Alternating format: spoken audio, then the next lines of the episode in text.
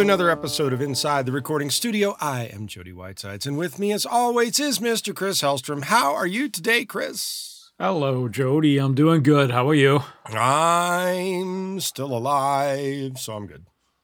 Good. That's bonus. Yes, it is. Every day you're getting up above sunshine and six feet of dirt, you're doing all right. All right. Well, there you go. Excellent. Yeah.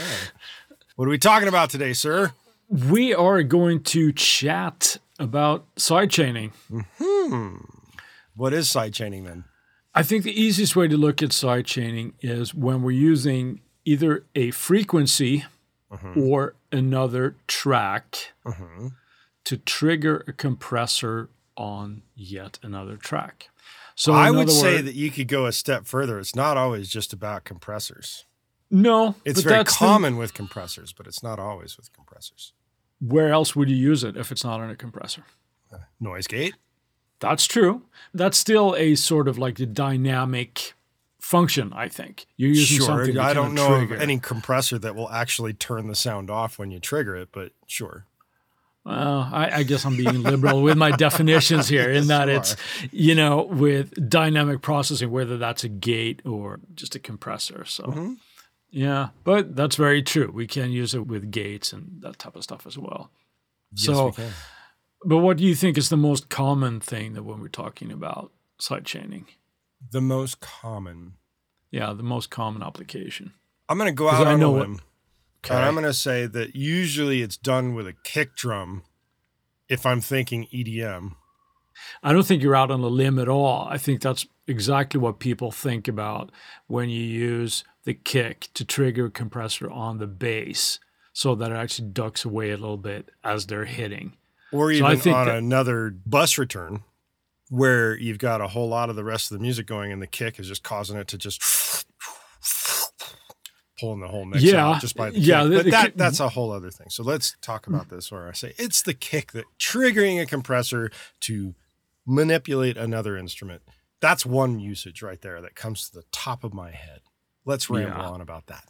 Let's. The bass and the kick tend to live in the same frequency range, right? Mm-hmm. So the way I look at it is that if you want the kick to be really prominent and not have the bass clouded up a little bit or muddied up, the bass is sustaining more than it has just a transient on the kick. So to make the transient of the kick be more prominent than the bass, you have it trigger the sidechain on the compressor so that it quickly turns down the volume, if you will, on the bass guitar. Because it's such a transient instrument, it won't be necessarily noticeable as long as you set it up right that the bass is actually lowered for that fraction of a second. Sure. Let's take it a step further than just the bass guitar. It could be bass synths or any bass line for that matter. Yeah, any bass heavy frequency instrument, right? Mhm. Why would we want to do that? Well, again, just to make that kick really, really prominent in the mix. You mentioned EDM or any kind of like dance music. Yeah. Very prominent there, right? Where you want that just really kick in the chest, right? That's the most common thing, but I don't think it's necessarily, I think you do yourself a disservice by thinking about that's the only application, right? Right. Well, let's actually describe how this actually gets done. Sure. You've got your kick track, Yep. you've got your bass track, or tracks if there's more than one. You throw your compressor plugin that has the ability to do side chaining. And this is in DAW format. If you want to do this in analog world, it gets a bit more complicated. However, that being said, you put your compressor plugin on your bass track, and then most compressors, or at least most DAWs, that allow for side chaining, because there is one that still doesn't do it. Excuse me. What did I just say? You set the sidechain input to the kick track, which will then trigger the compressor.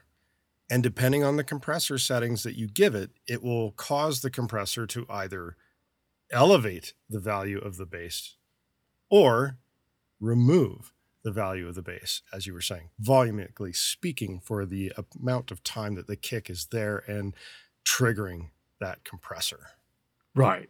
When I say having your settings correct, the important parameter to play with there on that compressor, I think, is the release time. Mm-hmm. So if you have too long of a release, it might duck that bass for too long and making it too prominent. Now, an effect that a lot of the, the EDM and the dance guys used to do that they would set that to a rhythmic value of the song. Right. Yep. So if you wanted that a little bit more of a pumping kind of effect, you'd have to play with that. We've already talked about how to set either you do it by ear, but how to set like millisecond values to rhythmic values as well. Right. So In a very different episode. So go look it in up. it, yeah, absolutely. Yeah. Not every compressor is able to do side chaining as well. This is So true. i it's one of those things that you have to make sure that the compressor that you're using. I would venture to say that unless you're using Luna, the standard compressors that come with your DAW are in most cases able to do that. sure. So that's an important thing. And of course, with these compressors, we don't necessarily have to worry about if this is an analog emulation of anything. We just want that to be a quick uh, ducking of the signal. So your standard DAW compressor will do the job just fine. You don't necessarily need to worry about any kind of coloration of that. Well, you could, but why would you? Because you're already trying to do something that isn't natural anyway. Right. So it's not, oh, I, I wish I could do this, I could do this. But in this usage that we're talking about here, that's not necessarily, at least Yeah. not in my opinion. Essentially, it's meant for this, as we're describing this first example, to sculpt the bass out of the way so that the kick gets a very prominent value at its time of use. There you go. Yeah. There you go. Yeah. What's another but- use here, sir? The one that I probably use more than any other form of, of sidechaining is on delay returns. Uh-huh. So let's say, for example, I have a lead vocal or a melodic line, like a guitar line or something, that I want a heavy echo on, a heavy delay. If that is constant as you're playing or singing, it can just get a wash. It just kind of tramples over itself. So I would often use the lead vocal in this case, I'll use that case, as a sidechain input on the compressor on the return of the delay. Uh-huh. So now what then would happen as the singer is singing, it ducks the delay out of the way a little bit to the value that I choose. And then when the line is done, the delay and the echo raises up to the high level that I want. The volume. So level. that's kind of, yeah, volume level. Yeah. And um, you go, well, why don't you just automate that? Well, yeah, you could.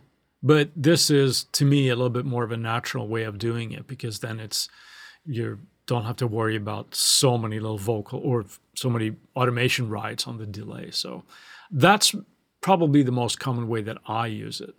Uh-huh. What about you? What do you do? I have done this as you've described with lead vocals, where Mhm. you've got a delay line of some sort that's supposed to tuck in behind the lead, and you don't want your lead to be like suddenly engulfed in the delay. Sometimes you do, sometimes you don't. And in order to get that lead vocal out of the way, use a little side chain on the delay bus and duck it out when the lead vocal is actually singing, and then it comes up when it's not. That's a good way to do it. And I've done that. I've done the same thing for lead guitar lines and solos and stuff. Like if the guitar is playing a solo and Right. the delay is becoming too obnoxious for the rest of the solo, even though it adds a nice ambiance to the rest of the track, while the guitar is actually playing the notes, I don't necessarily want it to be stuck all over with the delays coming back at it. So I will use a sidechain compression to pull that out of the way a little bit. That's another way to do it. Yeah. Same idea though, where you've got a delay on a bus return and you put a compressor after the delay and you set the input of that delay to the item that you're trying to duck it from. Right. I've actually done a similar thing with backing vocals as well. Mm-hmm. I was recently working on a track where there was a lot of dense, dense vocals going on at the same time as the lead vocal. So it, it was a very, very heavy vocal track.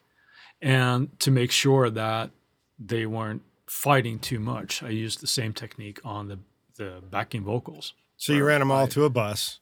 You stuck Yeah. a compressor on that bus and then you did the side chain input to the lead vocal is what you're saying. Correct. Wow. Yeah. Absolutely. I think you just blew some minds. oh, I hope not. I mean, it, it's it's just I can't pat myself on the back because I didn't invent all this kind of stuff, but it was a way to just make room for the lead vocal a little bit more. And it's not it's not a massive ducking that's happening there, right? right? But just a couple of dB will allow the you know the lead vocal to be as prominent as I wanted to without while still having the background vocals there because they were also an integral part of it. Gotcha. well, I've got a question for you. When you yeah. first learned the idea of sidechaining, did you suddenly mm-hmm. start doing it all the time? I'd like to say yes or no, but to be honest, I don't remember. I, I, I, probably like everything else, I tried it everywhere. Sure. Right. And it's like, oh, this is the coolest thing since sliced bread, right? I got to do it everywhere. No, I don't. I don't do it a lot outside of the sort of cases that, that I just described. It's not something that I do on every mix, even. Mm-hmm. So it was not one of those things that was done in abundance that I can recall. What about you? Is that something that kind of hit you like a ton of bricks and this is what it's all about type of thing? No. And no? even now I'm thinking of a recent mix that, man, maybe I should have thought about adding some sidechain to it, but I didn't. yeah. Oh, well. And with that, we're going to take a word from our sponsors. And we're back. And I'm going to dive in a little bit here on a slightly different use of how to sidechain something using a noise gate. It's not always just a kick or a compressor. I just pulled out a demo of a song for an artist, and I'm going to retool this demo as they look to be probably re recording this song. And in the middle of it is a special effect that was done using a pure sine synth. Mm-hmm. And I ended up having to do something rather complicated, even in a DAW situation, for this to actually work because it's setting up a noise gate to open and close a sound that happens in a rhythmic fashion. And this is where I think that concept of something you just mentioned at the top of the podcast, where it's like it can improve your timing. Well, technically speaking, in a way, it could if you set it up to a rhythmic value of what you're doing and you're I'm using this sine wave synth that is very specifically on the grid plus very specific lengths for each time it's hit. But then it has to be passed to another bus and then that bus has to have the signal of the sound effect going to it with the compressor triggering back off yet another bus where the output of the synth is set to nil. Otherwise, it wouldn't be able to do it when you pull the channel strip down on its own track of the synth because then the yeah. synth is not there and it won't trigger the compressor. So it was a, required two buses plus an extra synth in order to make this effect work. And I hadn't thought about it in a few years since I originally did it. And I thought, wow, maybe I should try this effect a few more times. And essentially, it's very cool In fact, the way I did it. I just forgot that I had done it. And that's why I brought up the fact that it's like, it's not just compressors. You can do this with noise gates and maybe a few other things as well if they allow for it.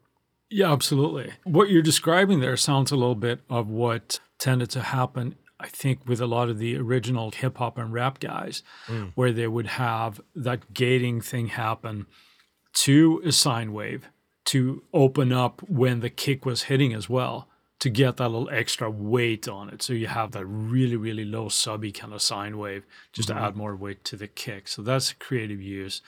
I'm also reminded of, and this was one of those experimental things that I was doing at the time. And I think I was really into a lot of dance music at the time.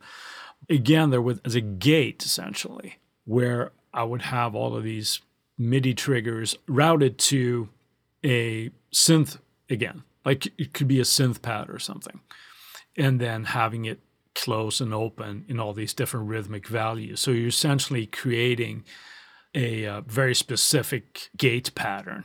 Now today we have so many like step sequencers and stuff, and we can just do this automatically.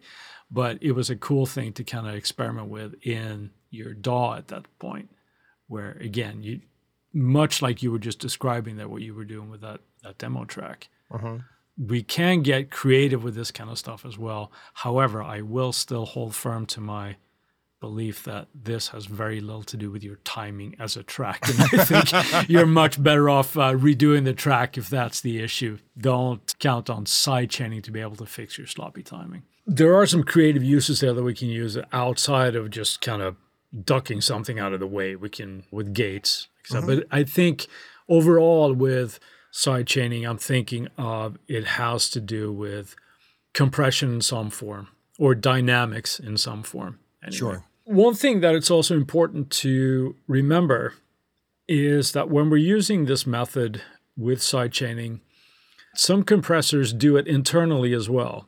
And this is something that I know for me was a bit confusing because I was initially always thinking about it has to be like an external source sure. that triggers the sidechain. But that's not true. Some compressors have EQ built into them basically for the detection. Logic's stock compressor does this actually remarkably well, where you can have the detection trigger the compression, right? So you can set that to a certain frequency. Uh-huh. Let's say, for example, that you have a kick that's triggering the compressor a little bit too aggressively. Sure.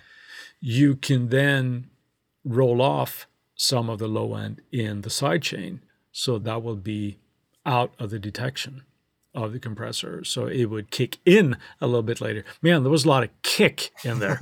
But you it, like it your tri- kicks, don't you? Kicks and triggers. I got to get my vocabulary correct here. But so that you can control that, how aggressively that's going to be affected. Uh-huh. And if your compressor doesn't technically have this, you can still do this using a sidechain type effect where you'd run your sonic material to a bus that has an EQ on it.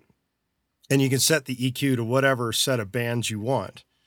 And then you'd mute that signal out at the end of it. But then you could use that bus as the trigger for the compressor, which would allow you to do some really odd things when it comes to triggering compression. And one thing that might come up is like, yeah, if you're working on a drum loop and the snare is too loud, you could yeah. actually have the compressor compress itself using just the middle frequencies where the snare is at by the sidechain yeah. value. And then it would mm-hmm. tame that down. That's a little extravagant, but it can happen. Yeah. And each compressor that has this sort of functionality works a little bit different. So these are probably going to be very much like blanket statements of this is how you do this. So it will differ a little bit. For example, let's take Logic's compressor and use the drum loop example that you had there. Mm-hmm. If you have just a stereo drum loop, but you feel that oh, the clap or the snare is too prominent, what you can do is dial in the sidechain EQ in Logic on the compressor to find that frequency and then have that trigger where it will actually ignore everything else. It's a very, very handy technique if you're handed just a stereo drum track and it's paints you in the corner a little bit, so to speak. You can still tweak some things right there. Well, it's sort of like um, having a handy dandy multi band compressor that only uses one band in one narrow set of frequencies. We're going outside a little bit of what just the side chaining, but there's many different ways to get a very similar result. Uh-huh. So, for example, what you're starting mentioning like multi-band compressors and things, right? We can also almost get into the gray area of dynamic EQ and that kind of thing as well, uh-huh. right? So, a lot of muddy waters here. It can be used to fix things, and it can also be used in a very creative way, I would say. Yes. What are some so, of the other? You've mentioned Logic's compressor multiple yeah. times here. What are some of the other compressors that you feel are rather rich in the ability to do this? Well, I think it's it's one of those things that there's probably fewer compressors out there that can do this internal EQ sidechain type of thing than most type of compressors. Uh-huh. Right? I know that the Sonnox compressor does it, uh-huh. the Sony Oxford thing. One that was really interesting, I think, is 1176 clone on steroids by Pulsar Audio. But that's not, it's actually, that's not a clone as in like a hardware unit. You're talking about a clone as in a plugin. I should probably use the word emulation. There you right? go. Where yeah, it's in 1176. It's called the 1178 because guess what? It's more. so 1178, and that actually has the EQ sidechain built in. If that's something that you feel like you want in your 1176, that's cool. Then you can do that. Most 1176 style compressors don't have that, especially if they are emulations of the original hardware. The Purple Audio 1176, but it's called the MC77 because, again, it's more, right? but uh, that one has also a bit of a, a sidechain that I think, and I could be wrong, but I think it's primarily rolling off low end in the detection. Mm-hmm. That would work great on that bass heavy material, of course. Those are the ones that I think of initially. I'm sure there are more, but if I have to use this technique, I would reach for the Logic one because it works really well. Do you have any others that you can think on top of your head or Well, I know that there is the ability to use sidechain compression with several of the UA ones in Logic, but that's because it's Logic specific. It's you can't do it in Luna, unfortunately. yeah. So in Luna, it requires something else. Although I th- believe they are working on it. Hopefully, it will be Fingers crossed. Soon. Yeah, coming soon because I know people are actually clamoring for that, wanting that as a function of Luna. So how often do Fab you filter I- is another one that actually comes to mind that you can do that stuff with. Mm, yeah. I'm make sure there's they a make lot some of- great stuff. You know what else? iZotope. you got the compressors that come within the ozone bundle, or just even their EQ stuff that has side chaining capability along with their compressors and such. And they have the Hmm. dynamic EQ, which you can set, which is kind of like an on the fly side chain ability within an EQ of itself. And Eventide has side chain ability within certain DAWs that allow it. So there's a lot that are out there. yeah, yeah, there are. It's something that the Slate universe, or when I say that, I mean the, the users have been sort of clamoring for the the functionality within the virtual mix rack, mm-hmm. which at this point, at the time of recording this podcast, it is not existent. So So it's not existent within itself, but does it work within a DAW? Like, let's just say you take a single slate compressor and stick it on a channel strip. Does it still not come up with a sidechain thing? I don't think so. Oh, that sucks. No. Well, It's just like Luna, though. It's like, get it, get it Yeah. done, make it happen. Yeah, but I mean, for, for me, it's like it's something that so unlikely to happen for me, for my workflow. Right? That hmm. doesn't mean that I'm sure there's a ton of guys out there that rely on it on every production they do. Mm-hmm. But for me, it's such a niche thing where I don't need, and I certainly don't need all the color compressors to, to do it. No, of course So- not. And that's why I think it was mentioned earlier in the podcast. It's like, it's not usually your emulation type compressors that would be doing this kind of thing. Right.